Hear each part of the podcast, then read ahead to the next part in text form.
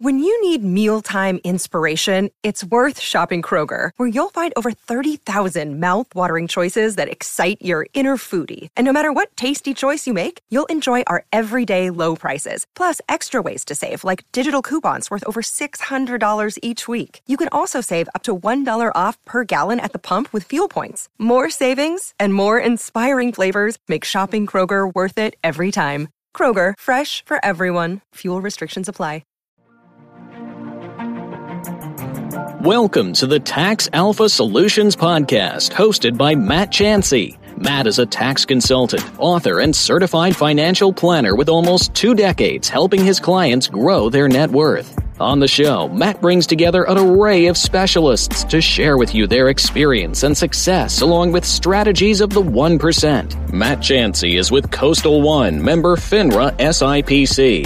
And now, here's your host, Matt Chancey.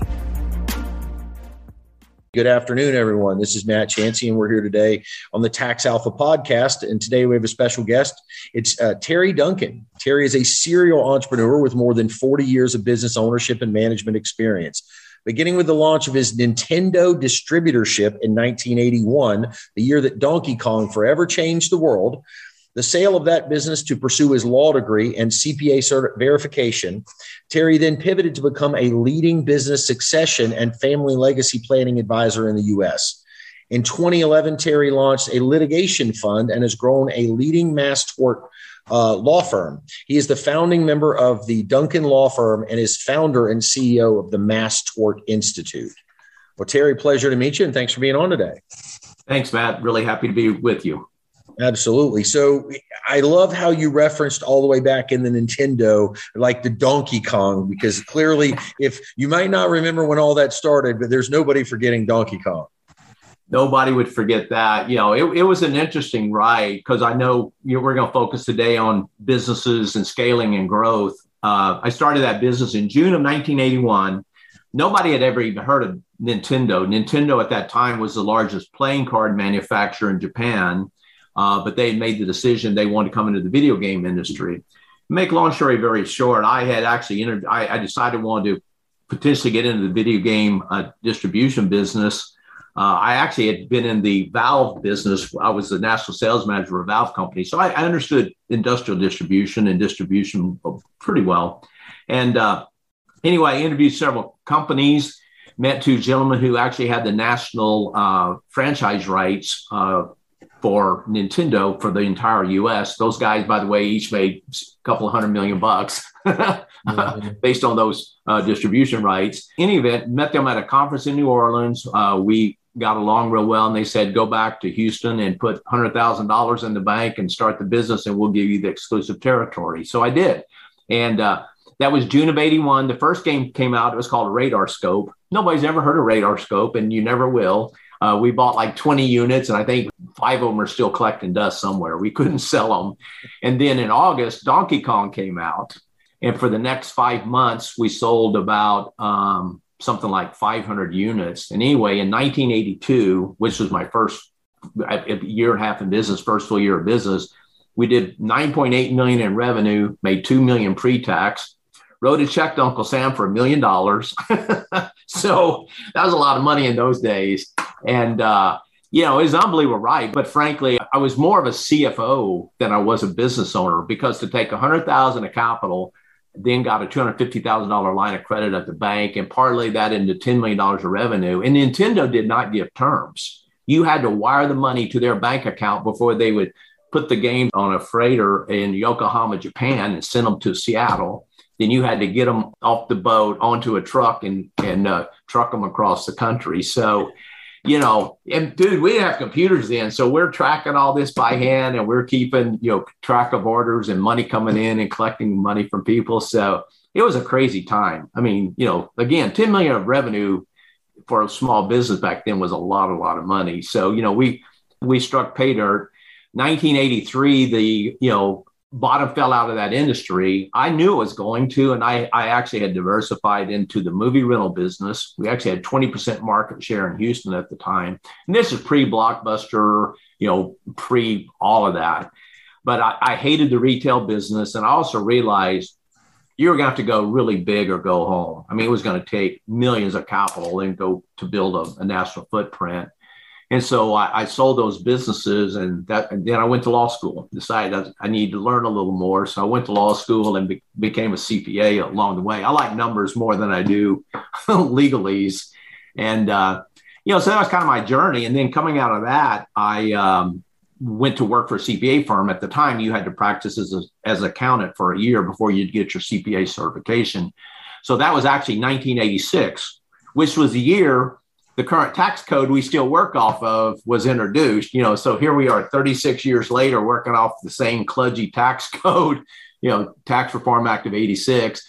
But I was, when I was finishing up law school, I actually took like thirty-three hours of tax courses, which is more than what you need usually to get an L L M in tax. So, I mean, I was up to speed on the Tax Reform Act when it came out. And uh, anyway, I got hooked up. Uh, I did Nobody in the C P A firm wanted to deal with estate planning, and we had some elderly clients. So I kind of took that on, and I really enjoyed that.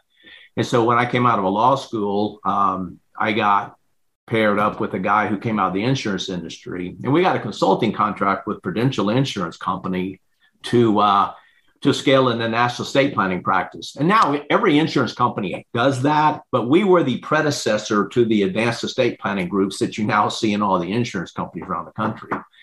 You know, so we did. So we were traveling all over the country, working with Prudential's highest net worth, most affluent clients coming out of the real estate department, coming out of Pruco Financial and Pruco Securities. And, uh, you know, it was a lot of fun. I mean, I worked with members of, you know, many people who are on the Forbes four hundred list today, as well as some that were back then. So it was a fun ride. And I did that for twenty years, really enjoyed it. But then, you know, I get to be a little older, and then nine eleven comes along and T S A, and I was like, got tired of being on the airplanes. And, you know, it twenty years was long enough, and so I pivoted, and you know, had invested with some clients along the way, and and had had fun with some of that. But I decided it was time for a for a third career, so uh, got into what we call the mass tort arena, which is uh, we'll talk about as we go through the conversation today. But that's. That's kind of the arc of what my life has been as it relates to business. But so I've always been a serial entrepreneur, always loved seeing what people are doing, love reading books and listening to other people's wisdom. And um, not that I have much to offer, but whatever I can share, I'm, I'm happy to do today. Well, constantly improving and self-educating and looking for the new opportunity. You know, I think those are those are great characteristics of, of business owners, you know, um, self-educated, self-motivated, constantly want to be learning and willing to take on an acceptable level of risk, right? Because there is no risk-free transaction out there, you know. So, there's not. Uh, There's always black swans. Always black swans. That's what, that's what I tell people. They say, what's the commonality with a bunch of the clients that you work with? I say, well, they all have some element of a risk-based appetite, right? It's not that their education's the same, their age is the same, their background or anything, but they all understand that it's not about shooting for zero risk. It's, is the juice worth the squeeze? And if I can make that calculated risk make sense, then maybe there's an opportunity underneath that, right? Yeah, I mean, that's absolutely right. You know, I mean, the one thing, I guess the one common thing about what I've tried to do in my business is, you know, there's, there's a lot of intermediate stages and ways you could go in your business career. But one of the things I decided to do is I always liked finding opportunities where you could leverage a smaller amount of capital or moderate amount of capital and really turn it into uh you know, really compelling opportunity, as opposed to like, you know, real estate or building office buildings or doing, you know, other types of developments, or or even, you know, manufacturing companies that just have huge, uh, you know, capital-based structures that they have to have in order to go build the widgets and all of that. So, you know, when times are booming, when you're in, you know, say the manufacturing sector, you can crush it. But boy, when things slow down, it, you know, you can't get rid of those, those plants and uh, those hard assets are, you know, hard to get off the balance sheet. You know, so I've always tried to be a lot more nimble and, and lean um, in terms of what we do and the way we we go about scaling our business. To your point, you know, one of my, you know, I don't know how many people really have read the book, you know, The Blue Ocean, uh, but, you know, a couple of professors wrote it. It's actually pretty intense business if you read the whole thing, you know, but I mean, but the takeaway is that, you know, we're all you know, looking for those opportunities where there's really nobody else, you know, fishing that ocean and where you got, you know, tremendous opportunity. We're actually working on one of those right now in, in our industry, in that we're working with a program that's helping veterans. You know, the V A doesn't really acknowledge this program uh, very effectively. And so we're out communicating it to vets and, and helping them get some benefits that they're entitled to that they don't particularly know about. So, you know, so to your point, yeah, we're always trying to learn and grow and, and you know, learn from other people's successes and failures, both. But, um, you know, business is uh, always going somewhere different and new. I mean, it's never, one thing we can all count on is it's never going to be the same tomorrow that it was today or yesterday. I mean, you've always, you've always got to innovate and create and, and look to the future. Very true. Very true. I, th- I think we we try to mimic other people's successes, but it's hard to, because we really, we don't learn. We learn through failures. We learn through the trial and error, the iterative process. So we have to personally experience a lot of those failures to get to the successes, but we see other people's successes and go, hey, maybe that's a, a target worthy of shooting at, right? Maybe that's a, a goal worth shooting at. You said a couple of interesting things. I made some notes. So number one, you like to look for outsized returns opportunities. And I agree with you, right? And every business has a barrier to entry, and some of it's capital, right? And others of it is I P, intellectual property, right? Because I imagine what you did later, even though it wasn't as capital intensive as starting a manufacturing company or a big real estate program, if you didn't know what you knew and have the intellectual bandwidth to process it, then with or without capital, it doesn't create the outsized return opportunity you're looking for. No, that's exactly right. You know, and, you know, f- from my perspective, as we all know, and, you know, over the last twenty years, this has become, you know, more and more prevalent. People pay attention to it, but, you know, it's the human capital element. You know, one of the things that I think is really, really important, one of the things I think you've got to make the decision is, especially in today's society, more than yesterday or, or twenty years ago. I mean, you know, there's a time in our society where people were grateful to show up and get a paycheck and, you know, put their nine to five in or eight to five. And, you know, frankly, those days are not nearly as prevalent. You know, what drives the younger generations is different than what drove my generation and what then what drove your generation. And so, you know, you've got to make sure that your enterprise, uh, first of all, I think has a compelling vision, something that people would want to buy into and spend their time and, and effort doing, especially the millennials. You know, they really, really want to feel like they're engaged in something that's going to make a difference. And uh, like I said, twenty years ago, people just were happy to get a, have a job and get a paycheck and go home and be with their family, do that sort of thing. But yeah, they, now everybody, you know, of the younger generation, I mean, they they want to make their mark, which is awesome. I mean, I think that's great. But it also then is incumbent upon a business owner to make sure that they've really got a vision and leadership and the follow through that's consistent with whatever your messaging is, because, uh, you know, you'll get called out real quickly if, if what you have on the board isn't really the way you're acting. So if being consistent in a leadership uh, platform, I think, is more important today than ever. Yeah. No, I agree. And I, and it's the human capital part has gotten really complicated because not everybody is driven by money or success. You know, everybody has a different driver. You know, uh, on that topic, I read a book recently in the past few months called Drive. And, yep. um, you know, it just kind of talks about, you know, once people, I guess if you kind of look at it from the, the Maslow's hierarchy standpoint, say, and everybody's different, but once you take care of those fundamental needs, it, it frees up people to lean into their creativity and the other things that make them great. But you have to cover those basic needs in life for them. And it's not necessarily making an unlimited amount of money. It's like, hey, I need money to do what I need to do for my family. But once that's covered, just let, I need to do these other things that I enjoy, that I'm interested in. And then that's what brings out the best human capital, the best employee version of myself, right? Yeah, exactly. And, you know, to your point, you know, one of the things we try to do in our enterprise is, you know, give give people certainly, uh, you know, all the tools and information they need to be successful. But also, you know, we like to have a communicative loop so that we're getting feedback from them about what's working. What do they see from our clients that they need that maybe we're not uh, performing as well as we would want to be? And so, you know, because look, the best indicator is what your clients are saying about you and your firm and your people. And, um, you know, and if you don't give your, you know, certainly you have to put guardrails around employees, but you also, you've got to give them enough latitude and freedom where they They can, you know, engage with your clients and make sure that, you know, you're being successful in meeting the needs of whatever industry you're in and whatever you're trying to do to serve your clients. Sure, sure. Well, let's pivot. Let's talk a little bit about what you're doing today. Now that we realize you're in the third act, um, you know, and uh, that doesn't mean it's the, I mean, you know, maybe it's a football game and there's a fourth quarter. I don't know. And right now we're in the third. We'll, we'll see, see, right?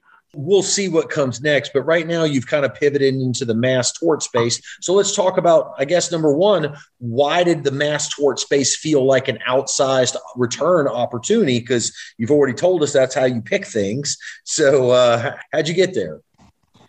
So in two thousand nine, I had have a friend in Southern California that was investing uh, some money in what's called litigation funding. And uh, he invested uh, some money with a law firm down Southern Cal that was actually dealing in some of the early P G and E fires. And uh, anyway, we invested some capital there and, and made some nice returns on it. And as I got looking at that industry, I really liked uh, the investment opportunity. But what I didn't like is when you put money behind individual lawsuits, it's very binary. They're either going to win or lose. And so you're either going to do make an outsized return or you're going to, you know, get zero. And so I was interested in the space, but I thought, you know, the better model would be to go get a much more diversified portfolio.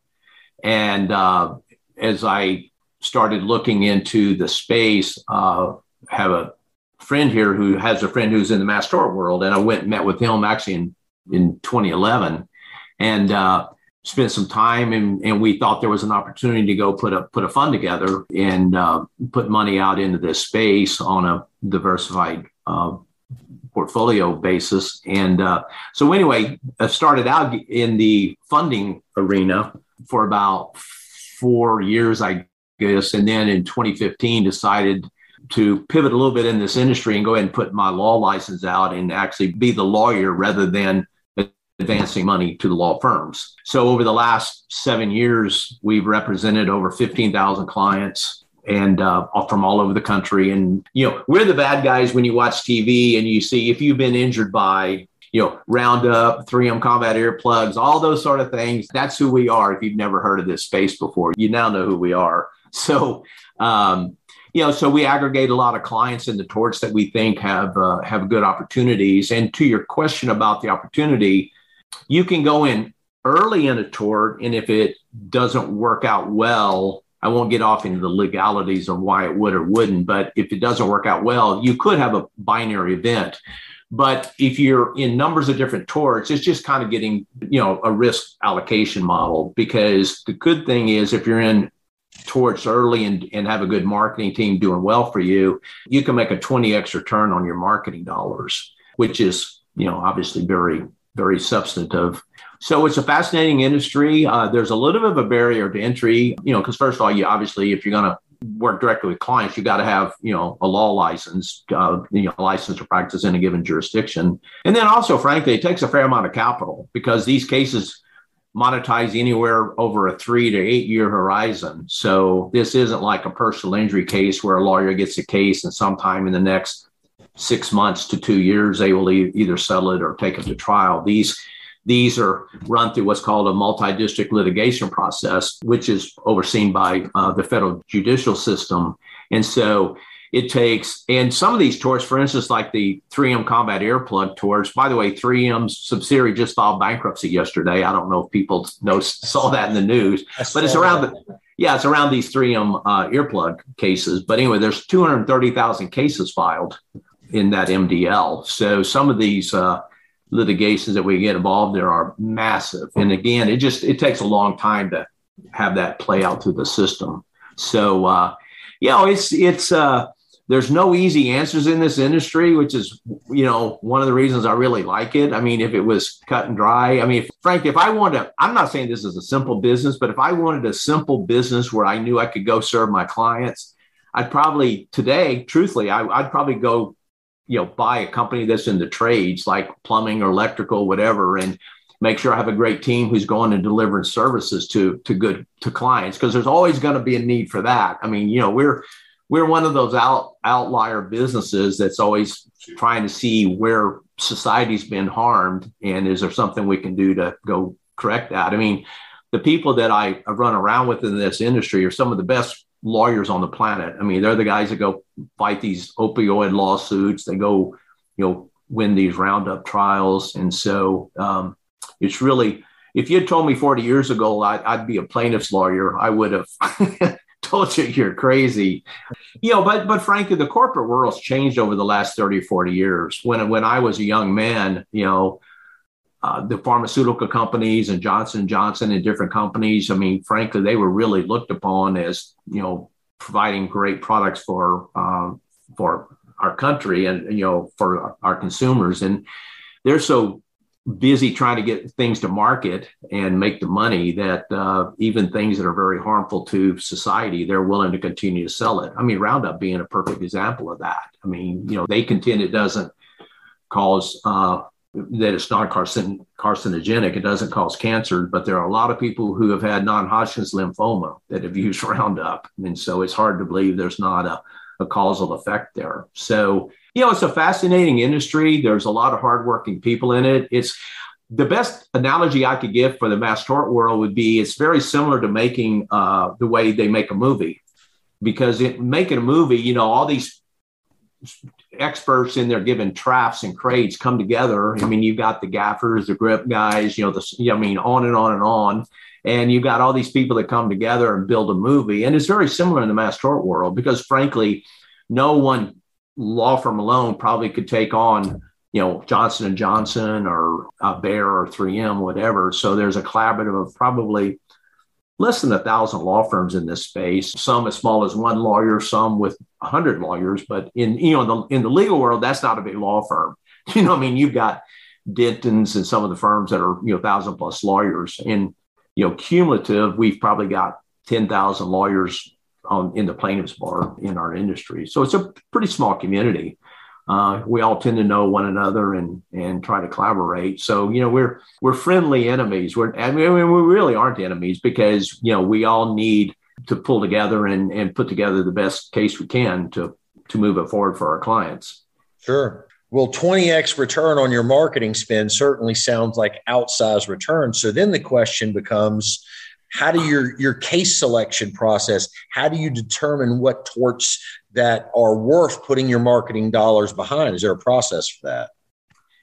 Certainly. Yeah. I mean, so you'll get, you know, some scientific experts to, you know, frankly, look at the underlying medical situation and determine if they think, in fact, there's a direct causal effect from a pharmaceutical. Uh, you know, if it's a medical device, it's a lot easier in that, you know, if they put a hip in and it turns out that their manufacturing process is making it like they put a metal on metal uh, in people, and, and, and the metal was actually, you know, flaking and coming off inside people's bodies and causing poisoning. So that's a pretty easy one. Uh, right. Pharmaceutical becomes a lot more, potentially more difficult. And certainly uh, if it's something uh, centered around cancer or some kind of a debilitating disease, you know, the, frankly, this, and I'm no expert, but the scientific experts have to determine if they think they could, in fact, prove up the fact that there's a, a direct linkage to, between that pharmaceutical drug and then the um, end game of what's uh, transpired. But, you know, and sometimes it kind of shows itself, because one that's getting ready to come up now, excuse me, in our industry is um, I've, similar to the Flint, Michigan water system, uh, Camp Lejeune in North Carolina. They had bad water where a lot of people have gotten cancer, and and they had a lot of uh, stillborn infants and a, a just horrible situation over about thirty years. And actually, Congress is getting ready to potentially pass uh, some legislation to open up the statute of limitations, so the people that lived on that base or near it for over thirty days, over over about three decades, uh, would be able to bring suit to get some um, some damages. So, uh, you know, so that's the latest one that everybody's looking at. And and it's uh, as long as somebody has a cancer that's in the, in the list that the government is providing, saying, you know, here's what we're willing to compensate on, that's a pretty easy one. Then, so that's, first of all, figure out if you think you can, in fact, make a case that that is going to be uh, compensable. And then the second piece is, you know, get with the marketing experts and find out, you know, what it's going to cost them to go find you a client who's really going to be able to go cash a check. So, and can, frankly, that part is really complex and difficult, because you have a lot of people going and chasing the same clientele. And so you know, frankly, over the last eight years, we've had some arrows in our backs, learning our, our way along it. In fact, I wrote a book called Mass Tort Secrets for our little niche industry, where I've kind of tried to just share uh, some of the tools of the trade for people that are lawyers that want to get in this industry, if you will, because uh, frankly, vendor selection is really, really critically important. I mean, it is in any industry, but it's especially critical here, because if you're going to, and I'll give you an example of, of the kind of capital and, and what it takes to be in this industry. We invested about five million dollars in transactional mesh uh, cases back in twenty fourteen and fifteen, and we got about three thousand compensable client cases. And I went to call, and there's six defendants, and I went to call the defendant companies, and they wouldn't take my phone calls. They're like, you know, who's this guy? What's he doing here? And so got a very prominent firm in this industry to uh, serve as settlement counsel for my clients. And so we went and had them negotiate of the transactions. But I guess my point is, if you bring five million bucks to the table and you can't get a return phone call, you know, what's a guy with one hundred thousand bucks going to be able to do? So, uh, so there is kind of a, a barrier to entry, although, you know, people that are personal injury lawyers will spend, you know, several hundred thousand dollars, acquire a few cases, and then, and they'll give it to a leadership firm, and then they'll do a fee split. So you can start very small, but if you're going to frankly go into this industry full time, it really takes a lot of capital and, um, you know, sure. Cojones. Sure. Well, you know, what's the, uh, no risk it, no biscuit, right? Yeah. Yeah. How there's you- biscuits around here as long as they, they don't get too hard in the meantime. Understood. Well, what type of marketing program does it take to spend five million dollars on to acquire three thousand clients? I mean, we're talking print and social media and radio. I mean, just every, or you, you got to be blitzing everything for something like that, right? Yeah. I mean, some people will go just very strategically. And, but to your point, I mean, going back over the last, you know, ten years, really, about twenty fifteen, twenty sixteen, prior to that, you know, people, the most efficacy in advertising really was still linear T V. I mean, it was just, you know, broadcast T V and, and put it out there and get clients. twenty fifteen, sixteen, it really started shifting, you know, to digital, all the online uh, channels and everything. And so to your question, and I don't know the exact numbers, but my, I would speculate probably eighty percent is in digital and S E O and S E M, and probably twenty percent is in, in traditional T V. There are certain torts that still work pretty well on traditional, like, for instance, this Camp Lejeune I just mentioned. That probably will do well late at night with a bunch of vets who are sitting up, can't sleep, and, and you know, watching the T V. But really, we find uh, the most efficacious opportunities really are the digital.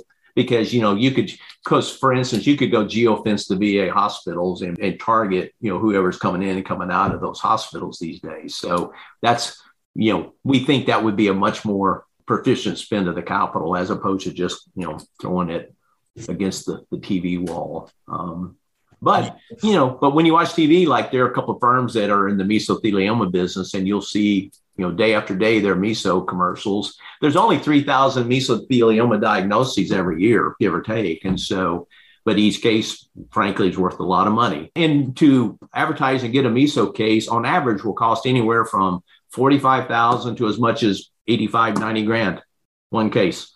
Wow. Yeah. But so, you know, Combat earplugs, those were running anywhere from five hundred dollars at the height, probably got to fifteen hundred dollars for a case.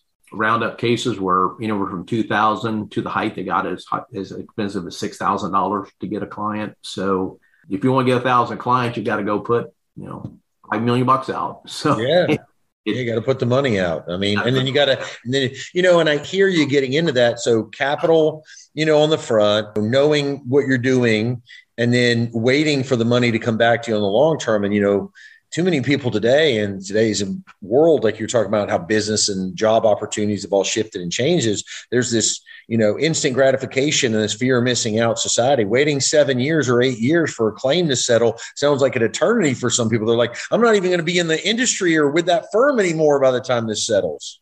Yeah. And, and to gr- great point. And an even bigger point is, think about managing client expectations, because to your point about instant gratifications, okay, you know, here, here's my paperwork. When am I going to get my check? And so it's like, well, you know, this is going to be a long ride. And so so frankly, it takes a great team communicating with them, keeping them informed of where we are and what's going on in the process. And so, but over a three, four, five, six year horizon, you know, people get tired of that. And so uh, it goes back to, you know, if you can't have the right team members who have the empathy and, and will have the conversation with the clients, whatever, you know, you're going to be in trouble because, you know, frankly, your license is on the line. If somebody doesn't think you're representing them properly, they, you know, they can go file a grievance with the state bar. So, you know, think about having ten thousand clients to represent, you know, that, that can keep you up at night. Yeah. You know, so managing client expectations, making sure you've got the right team members, that they have all the information and, you know, technology they need. So, uh, yeah, so there's an art form. I mean, I mean, quite honestly, this is, on one hand, it's a real simple business if you pick the right torts. On the other hand, in terms of the operational components of this business, it's one of the most difficult businesses to manage because you've got this long duration, long horizon, and you've got to manage these client expectations all the way down the road. Sure. How do you go about doing that? Uh, do you do webinars and updates or email out? And- we'll, we'll send, uh, if there's any update on their individual file, they will get a phone call, or some prefer text or emails, depending on method of communication they prefer. We will do quarterly updates on a given tort that we'll send to all the clients that, that are under that tort. But if it's anything specific as it relates to their individual case, we'll actually reach out to them directly and, and give them the updated information. Reminds me a little bit of that movie, Erin Brockovich. Yeah. Uh, yeah. Yeah. Right? Yeah. Yeah, totally. Well, you know, she's still around. She's a spokesperson for some firms on occasion. Yeah. Yeah. Well, yeah. Uh, that movie made her famous, made her a big deal. It did. It did. Yeah. she, uh, yeah. I mean, she really is. She's still alive and kicking and still represents, um, the face of, of some firms. It works very effectively because, to your point, she's a household name.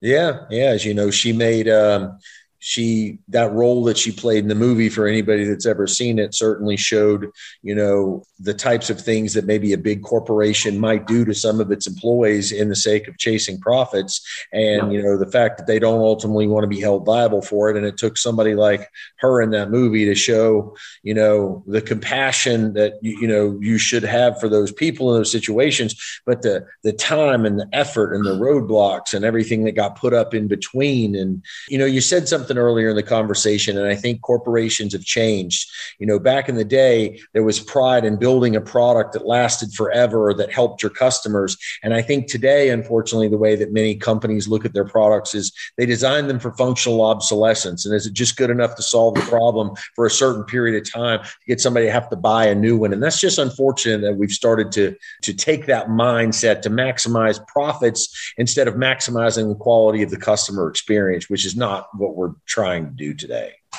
Well, you know, and I look, on one hand, this has been a great company, but, you know, the one that I look at is Microsoft. I mean, their, you know, their software never has worked properly. I mean, but they were brilliant. They got people to accept something less than stellar, right? I mean, think about the times you, I mean, and it's better now than it was, but boy, when they came out with, with some of the Windows versions, you know, you'd sit there and watch it just spin for, for hours. So, uh, but I mean, they, They did a great job of just, you know, iterating and building it on the fly, if you will. So, but no, but you're totally right. I mean, it's like, you know, the speed of business is so fast that I think companies feel compelled. They've got to go protect market share and get out in front of it, whatever. And so, you know, I mean, I don't think, I don't think anybody sits there and purposely necessarily says we're going to go cut all these corners.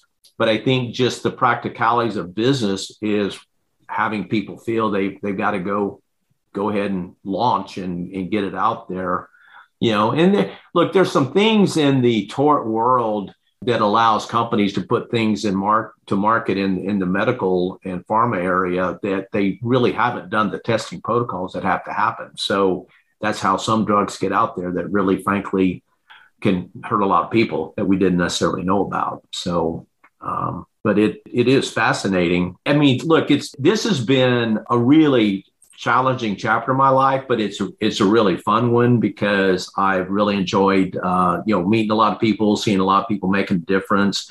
And it's been fun. I mean, look, we're, you know, our industry was really behind on technology, but people are starting to put a lot more money into the technology side of, of what we do. And um, frankly, people in this industry made so much money, they kind of didn't have to worry about it. But but uh, I think we're seeing more and more uh, technological advances in terms of the way the way we go out and prosecute the cases. But, you know, one of the things I leave your uh, clients and associates with here that may be listening to this is, you know, this the litigation funding world is is an alternative investment class. And frankly, Wall Street really likes this industry because, you know, uh, you know, our case is monetized no matter whether the stock and bond markets are up, down, sideways, you know, and, and, you know, right now everybody's chasing yields and don't know where we should be, right? I mean, you know, you don't want to be in bonds because interest rates are probably just get ready to go through the roof, and you're, you know, you've got nosebleed on where your equity portfolios are too. And so where do you want to be? And so, you know, the uh, litigation funding world uh, is an alternative investment class that, um, gives, and some of the funds are providing, you know, mid-teen returns. So it's pretty outsized returns relative to what we think. If you adjust for the risk factors, we think that's a pretty good return for people. So sure. Sure. Yeah. You're starting to see a little bit of lit, lit finance popping up, you know, as, as opportunities that you didn't used to see it, but I do see it every once in a while now. So yeah. And once again, completely non-correlated to interest rates, stock markets. I mean, right. You're basically just betting on the fact that a case or a basket full of cases have a more than likely chance to be able to settle over a certain time period, and that the return on that is going to be, you know, the juice will be worth the squeeze on it. So, but exactly. Uh, exactly. Yep. Understood. Yep. Understood. Well, Terry, we're kind of running up towards the end of our time today, but I appreciate everything that you've shared. You know, for the people that are interested here, I don't know if you have an online or a social media presence or whatever, but how would people go about finding you and learning more about what you and your firm do? Well, one of the best places would be, would be go to mass tort institute dot com. And uh, like I said, we've got, if somebody wants to learn more about this, this space, we do daily updates on where different torts are and everything. And uh, if somebody really wants to read my book, it's an easy read. Uh, but if you want to learn about this space, I've got a book, Mass Tort Secrets. You can get it on Amazon, or you can get it at our Mass Tort Institute website. But uh, yeah, it's a fun world that we're, you know, we're just this little cottage industry, but we try to make a difference in people's lives. Yeah, good. Somebody's got to hold the corporations accountable when they don't look out for the people. We're trying, buddy. Well, we appreciate what you do. Well, well, Terry, well, thanks so much for coming on the show today. Um, everybody, this was Terry Dunken. Terry is a Mass Tort attorney, serial entrepreneur, and basically the guy that created Donkey Kong. I don't know what you heard, but that's what I heard. I did. I didn't know the designer. I met him. Interesting. There, there you go. There you go. The designer of Donkey Kong. So, um, but thanks again for attending today. This was uh, Matt Chancey on the Tax Alpha podcast.